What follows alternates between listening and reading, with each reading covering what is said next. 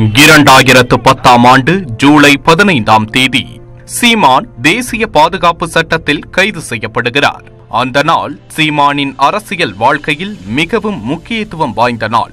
தனது கொந்தளிப்பான மேடை பேச்சால் இளைஞர்களை ஈர்த்து வந்த சீமான் தேசிய பாதுகாப்பு சட்டத்தில் கைதான பிறகு தமிழ் தேசிய அரசியலில் கவனம் பெறத்தக்க ஆளுமையாக உருவானார்.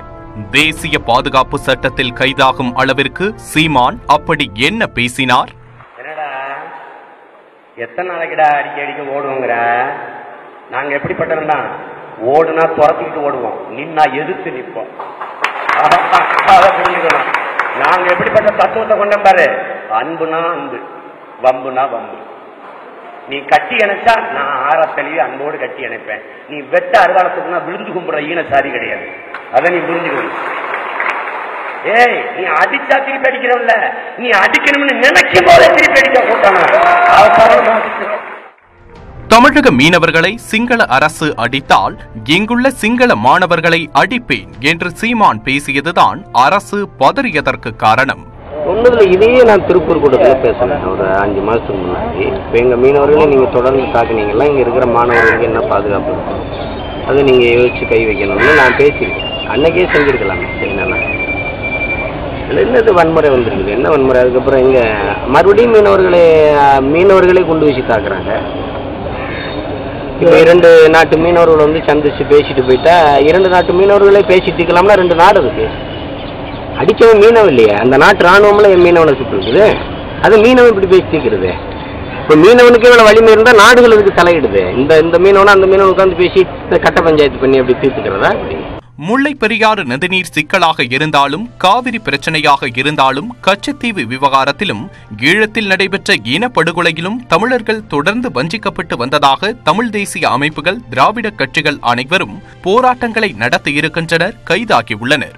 ஆனால் ஒருபோதும் மலையாளிகளை அடிப்போம் என்றோ கன்னடர்களை தாக்குவோம் என்றோ தமிழகத்தில் எந்த தலைவரும் பேசியது கிடையாது. சீமான் மிகவும் கொந்தளிப்பான மனநிலைக்கு சென்று சிங்கள மாணவர்களை அடிப்போம் என்று பேசினார். ஈழத்தில் ஒரு லட்சம் தமிழர்கள் படுகொலை ஐநூற்றுக்கும் மேற்பட்ட மீனவர்கள் சுட்டுக் கொலை இதற்கும் மேல் வாய்மூடி மௌனிகளாக இன உணர்வுள்ள தமிழன் எப்படி இருக்க முடியும்?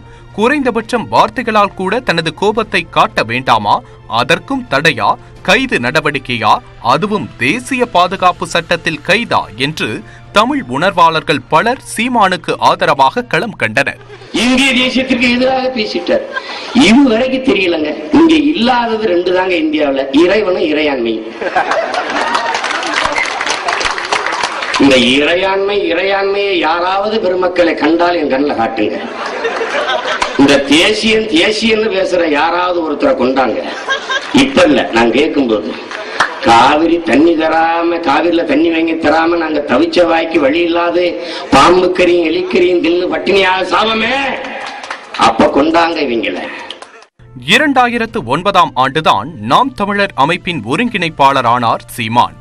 நாம் தமிழர் என்ற அமைப்பு தினத்தந்தி நிறுவனர் சீபா ஆதித்தனார் அவர்களால் ஏற்கனவே தொடங்கப்பட்ட அமைப்பு. கட்சி தொடங்கி ஒரு வருடத்திலேயே தேசிய பாதுகாப்பு சட்டத்தில் சீமான் கைது செய்யப்பட்டார். கொந்தளிப்பான பேச்சும் உணர்ச்சிகரமான உரைகளும் மிக குறுகிய காலத்திலேயே தமிழ்நாட்டில் சீமானுக்கு என ஒரு ஆதரவு தளத்தை ஏற்படுத்தியது. குறிப்பாக இரண்டாயிரத்து ஒன்பது ஈழ இறுதி யுத்தத்தால் அரசியல் ஆர்வம் பெற்ற இளைஞர்களிடையே சீமான் செல்வாக்கு செலுத்தும் தலைவராக மாறினார். இன்றைக்கு என்ன நடக்கிறது? நேருக்கு நேர் சண்டையிட்டு அந்த போராளிகளை தாயக விடுதலைக்கு களமாடுகிற மாவீரர்களை நேருக்கு நேர் என்று மல்லுக்கட்ட வக்கில்லாத அந்த இனவெறி ராணுவம் வேதியியல் குண்டு ஒரு நச்சு குண்டு அந்த குண்டை போட்ட பிறகு ஐந்து கிலோமீட்டர் சுத்தளவிற்கு சுவாச காற்றான ஆக்சிஜனை உறிஞ்சிவிடும். இந்த மாதிரி கொடுஞ்செயலை சர்வதேசத்தில் ஒரே ஒரு நாடுதான் பயன்படுத்துகிறதே அதுவும் தன் நாட்டுக்குள்ளே வாழக்கூடிய மக்களை அழிப்பதற்கு. நான் கேட்பதெல்லாம் இந்த பெருமன்றத்தில் அந்த குண்டை இலங்கை இனவரி ராணுவத்திற்கு கொடுத்தவன் எவன்? எவன் கொடுத்ததே? அவன் தாண்டா சர்வதேச தீவிரவாதி நாய்களே. தமிழகத்தின் அரசியல் களத்தை ஆயிரத்து தொள்ளாயிரத்து அறுபத்தி ஏழுக்கு முன்னர் ஆயிரத்து தொள்ளாயிரத்து அறுபத்தி ஏழுக்கு பின்னர் என்று மாநில உணர்வின் தாக்கத்தை வகைப்படுத்தலாம். அதை போலவே இரண்டாயிரத்து ஒன்பதற்கு முன்னர் இரண்டாயிரத்து ஒன்பதற்கு பின்னர் என தமிழ் தேசிய கருத்தியலை வகைப்படுத்தலாம். இரண்டாயிரத்து ஒன்பதற்கு முன்னர் தமிழ் தமிழர் தமிழ்நாடு என்ற உணர்வினை தமிழகத்தில் விதைத்ததில் திராவிட இயக்கங்களுக்கு அளப்பரிய பங்கு உண்டு. ஆனால் இரண்டாயிரத்து ஒன்பதற்கு பின்னர் உருவாகிய புதிய தமிழ் தேசிய அமைப்புகள் தங்களுடைய பகை இலக்காக அடையாளம் கண்டது திராவிட இயக்கங்களைத்தான். திராவிட கட்சிகளின் வீழ்ச்சியே தமிழ் தேசியத்திற்கான வளர்ச்சி என்ற முழக்கத்தை முன்வைத்து இளைஞர்களை அணி திரட்டினார்கள் திமுக அதிமுக இருக்கிற கட்சியில் இருக்கிற தொண்டர்கள்ட்ட. தலைவர்கள்ட்ட. திராவிடர்னா யாரு? திராவிடம்னா என்ன? சொல்ல சொல்லு.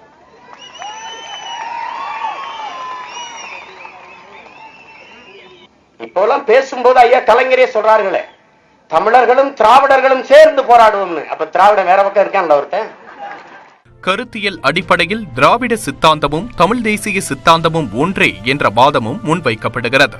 தமிழ் தேசிய அமைப்புகள் இன்று கேட்கிற தனி நாடு கோரிக்கையை ஆயிரத்து தொள்ளாயிரத்து முப்பத்து எட்டாம் ஆண்டே தந்தை பெரியார் கேட்டார். பெரியாரை தொடர்ந்து அண்ணாவும் திராவிட நாடு திராவிடருக்கே என்ற முழக்கத்தை முன்வைத்தார். தனி நாடு டெல்லி ஆதிக்க எதிர்ப்பு ஹிந்தி எதிர்ப்பு தமிழ் மொழி பாதுகாப்பு போன்ற கோரிக்கைகளை முன்னிறுத்தியே திராவிட முன்னேற்றக் கழகம் கட்டமைக்கப்பட்டது. திமுகவிலிருந்து பிரிந்த எம்ஜிஆர் ஆகட்டும் ஜெயலலிதாவாகட்டும் திராவிட இயக்கத்தின் அடிப்படை கூறுகளான தமிழ் வளர்ச்சி தமிழர் வளர்ச்சி சமூக நீதி போன்ற கொள்கைகளைத்தான் எங்களின் அடிநாதம் என்று கூறினர். தமிழ் தமிழர் வளர்ச்சி போன்ற முழக்கங்களை முன்வைத்த திராவிட இயக்கங்களை தனது எதிராளியாக சீமான் சித்தரிக்க காரணம் என்ன? திராவிட கட்சிகளுடன் இணைந்து நிற்காமல் விலகி நிற்பது ஏன்? யார் இந்த சீமான்? ஆயிரத்து தொள்ளாயிரத்து தொன்னூறுகளின் தொடக்கத்தில் திரைத்துறையில் தடம் பதிக்கும் ஆவலோடு சென்னைக்கு வந்தவர். இளையான்குடியை பூர்வீகமாக கொண்ட அவருக்கு ஈழ அகதி முகாம்களில் உள்ளவர்களுடன் பழகும் வாய்ப்பு இயல்பாகவே அமைந்தது.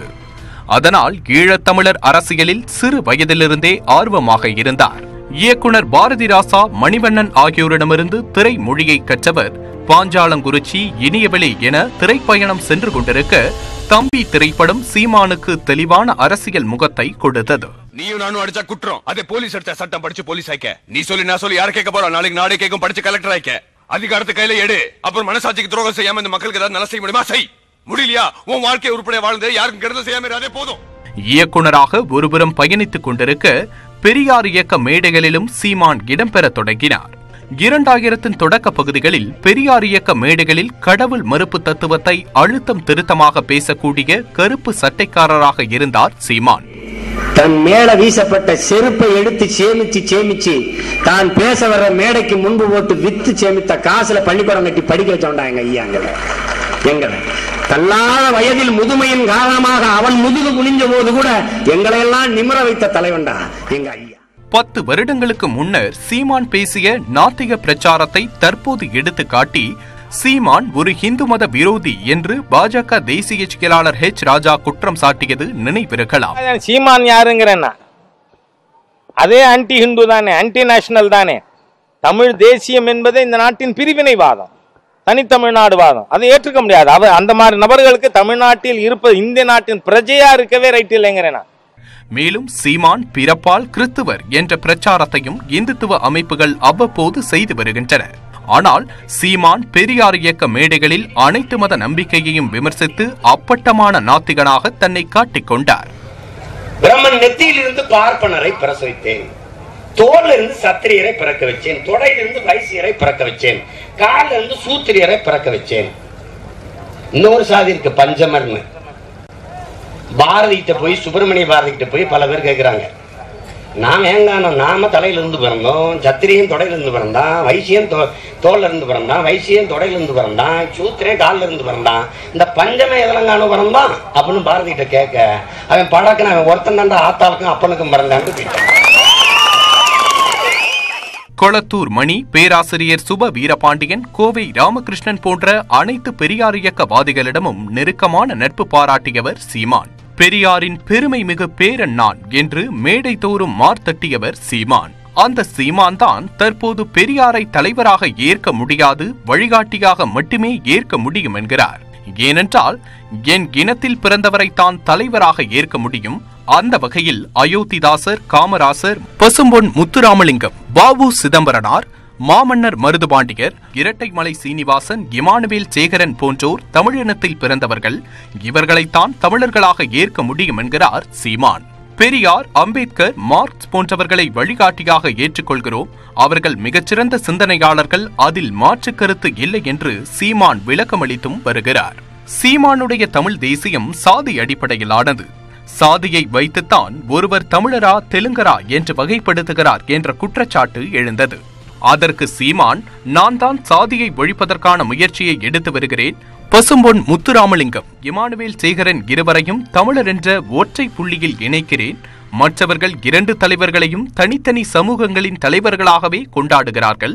ஆனால் நாம் தமிழர் அமைப்பு இரு சமூகத்து மக்களையும் தமிழர்களாக இணைக்கிறது என்று பதிலளித்தார். தமிழகத்தை தமிழர்கள்தான் ஆள வேண்டுமென்ற கொள்கை முழக்கத்தை வைத்து தேர்தல் அரசியலில் சீமான் ஈடுபட்டு வருகிறார். தமிழகத்தில் யார் வேண்டுமானாலும் வாழட்டும். ஆனால் தமிழ் தேசிய இனத்தில் பிறந்தவர் மட்டுமே ஆள வேண்டும். இதுதான் சீமானின் தேர்தல் அரசியல் முழக்கம். எத்தனை பேர் என் தாய் நிலத்தில் வந்து வாழலாம்? ஆனால் என்னை விட அக்கறை கொண்டு என் தாய் மண்ணை நேசிக்க முடியாது. அப்போ நீங்கள் மற்றவர்களுக்கு வந்து தமிழர்களை ஆள வேண்டும் என்கிற கனவு இருக்குமே ஒழிய எல்லா மொழிவழி தேசியனங்களையும் போல உரிமை பெற்று பெருமையோடு என் இனமும் வாழ வேண்டும் என்கிற கனவு இந்த மண்ணின் மகன் இந்த இனம் சார்ந்த மகனுக்கு தான் இருக்கும்.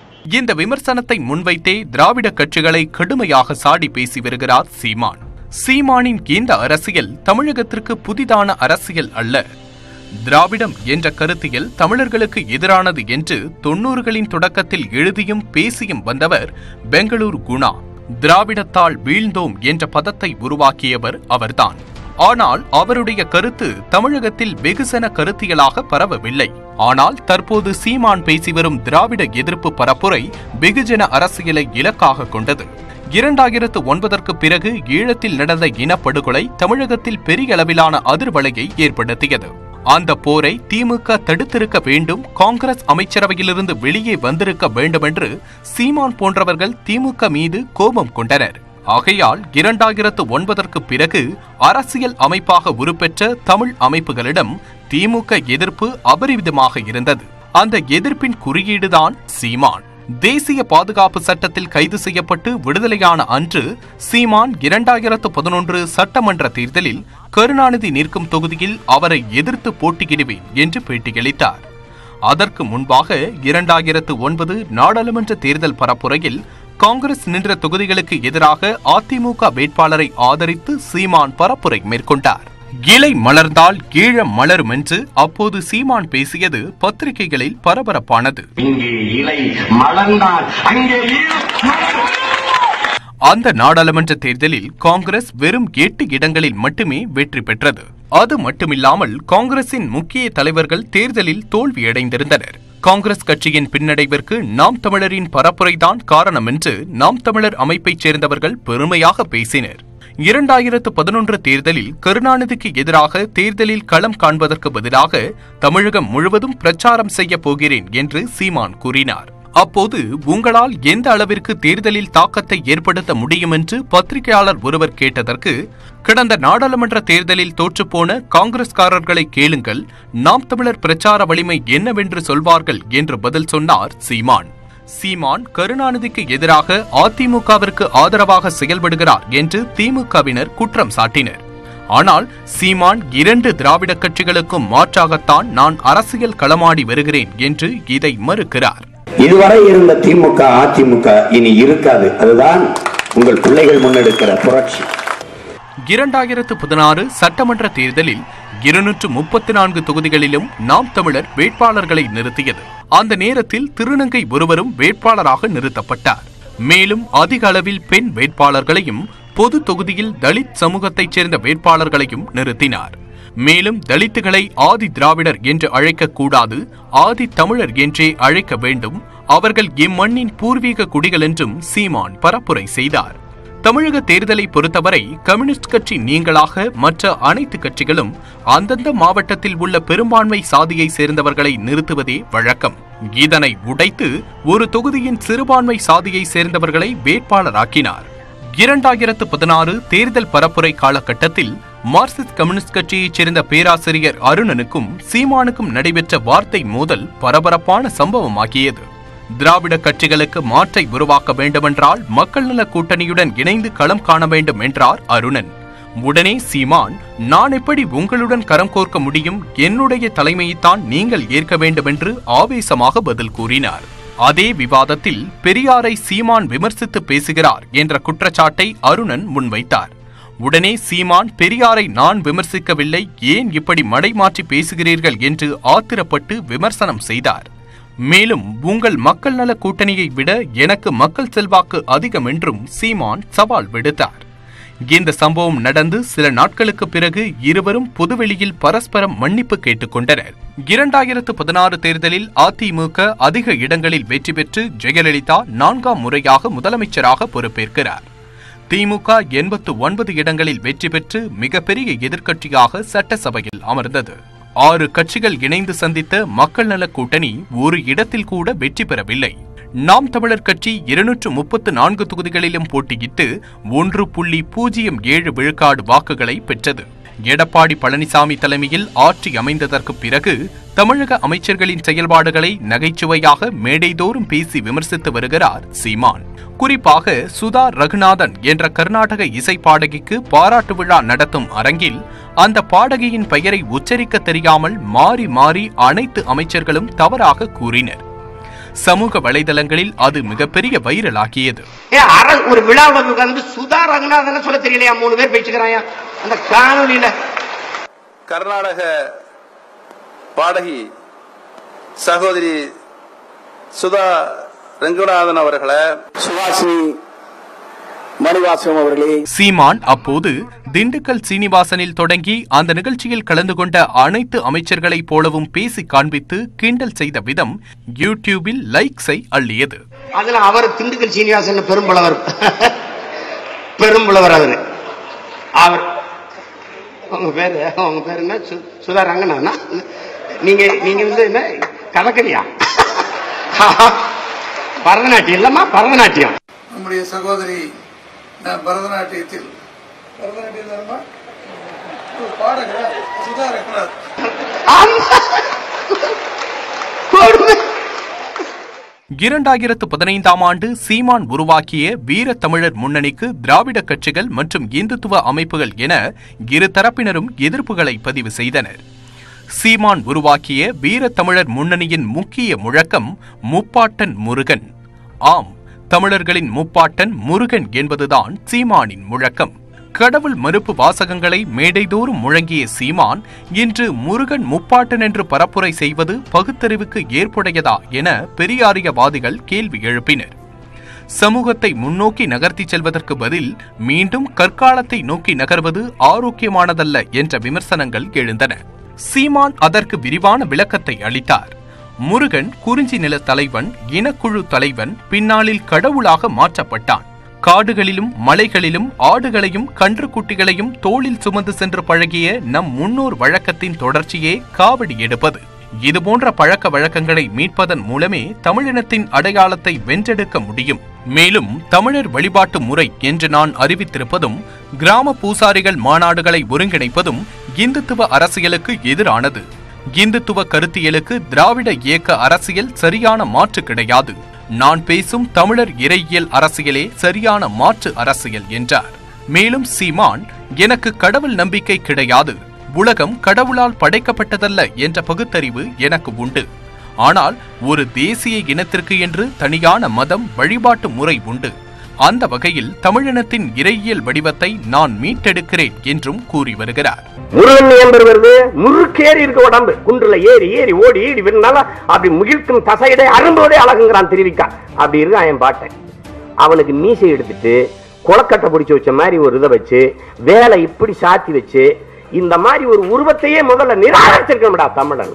இந்து மதத்தில் தேவையில்லாத பிளவுகளை சைமன் என்ற கிறிஸ்தவ சீமான் ஏற்படுத்துவதாக இந்துத்துவ அமைப்புகளும் தொடர்ந்து குற்றம் சாட்டி வருகின்றன. திமுகவில் இருந்த காலகட்டத்திலும் சரி தனியாக கட்சி கண்ட போதும் சரி.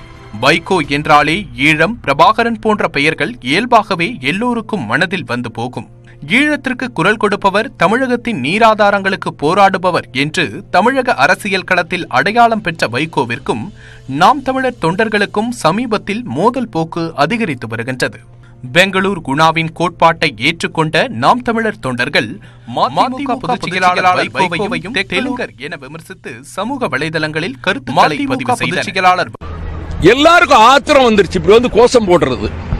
கோஷத்தை நிறுத்தல. அப்ப நான் சொன்னேன் ஆறு ஏழு ஆண்டுகளாக நான் பொறுமையோடு இருக்கிறேன். எட்டு ஆண்டுகளாக என்னை தமிழன் அல்ல என்றும் தெலுங்கன் என்றும் சீமான் கீழ்த்தரமாக பேசுவதோடு ஈரோடு ராமசாமி நாயக்க பயல் என்று எல்லா மேடையிலும் பேசினார். இந்த அண்ணாதுரன் ஒருத்தன் ஒரு முட்டாளு இந்த நாட்டை கெடுத்து போட்டான்னு தொடக்க காலத்தில் பேசினார்.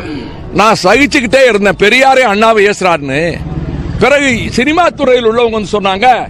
பெரியாரை அட்டாக் பண்றது பெரியாருக்காக இல்ல உங்களை அட்டாக் பண்ணணுங்கிறதுக்காக பெரியாரையே காலி பண்ணிட்டா இவனை தெலுங்கானு காலி பண்ணிடலான்னு சொல்லி நான் இந்த ஏழு எட்டு வருஷமா இதை பத்தி நான் வெளியில பேசுறது இல்லை இதன் தொடர்ச்சியாக மதிமுக கூட்டம் நடைபெறும் இடங்களில் எல்லாம் நாம் தமிழருக்கும் மதிமுக தொண்டர்களுக்கும் இடையே மோதல் நடைபெற்றது. வைகோவும் நாம் தமிழர் அமைப்பின் செயல்பாடுகள் மனவேதனையை தருவதாக ஆத்திரப்பட்டார்.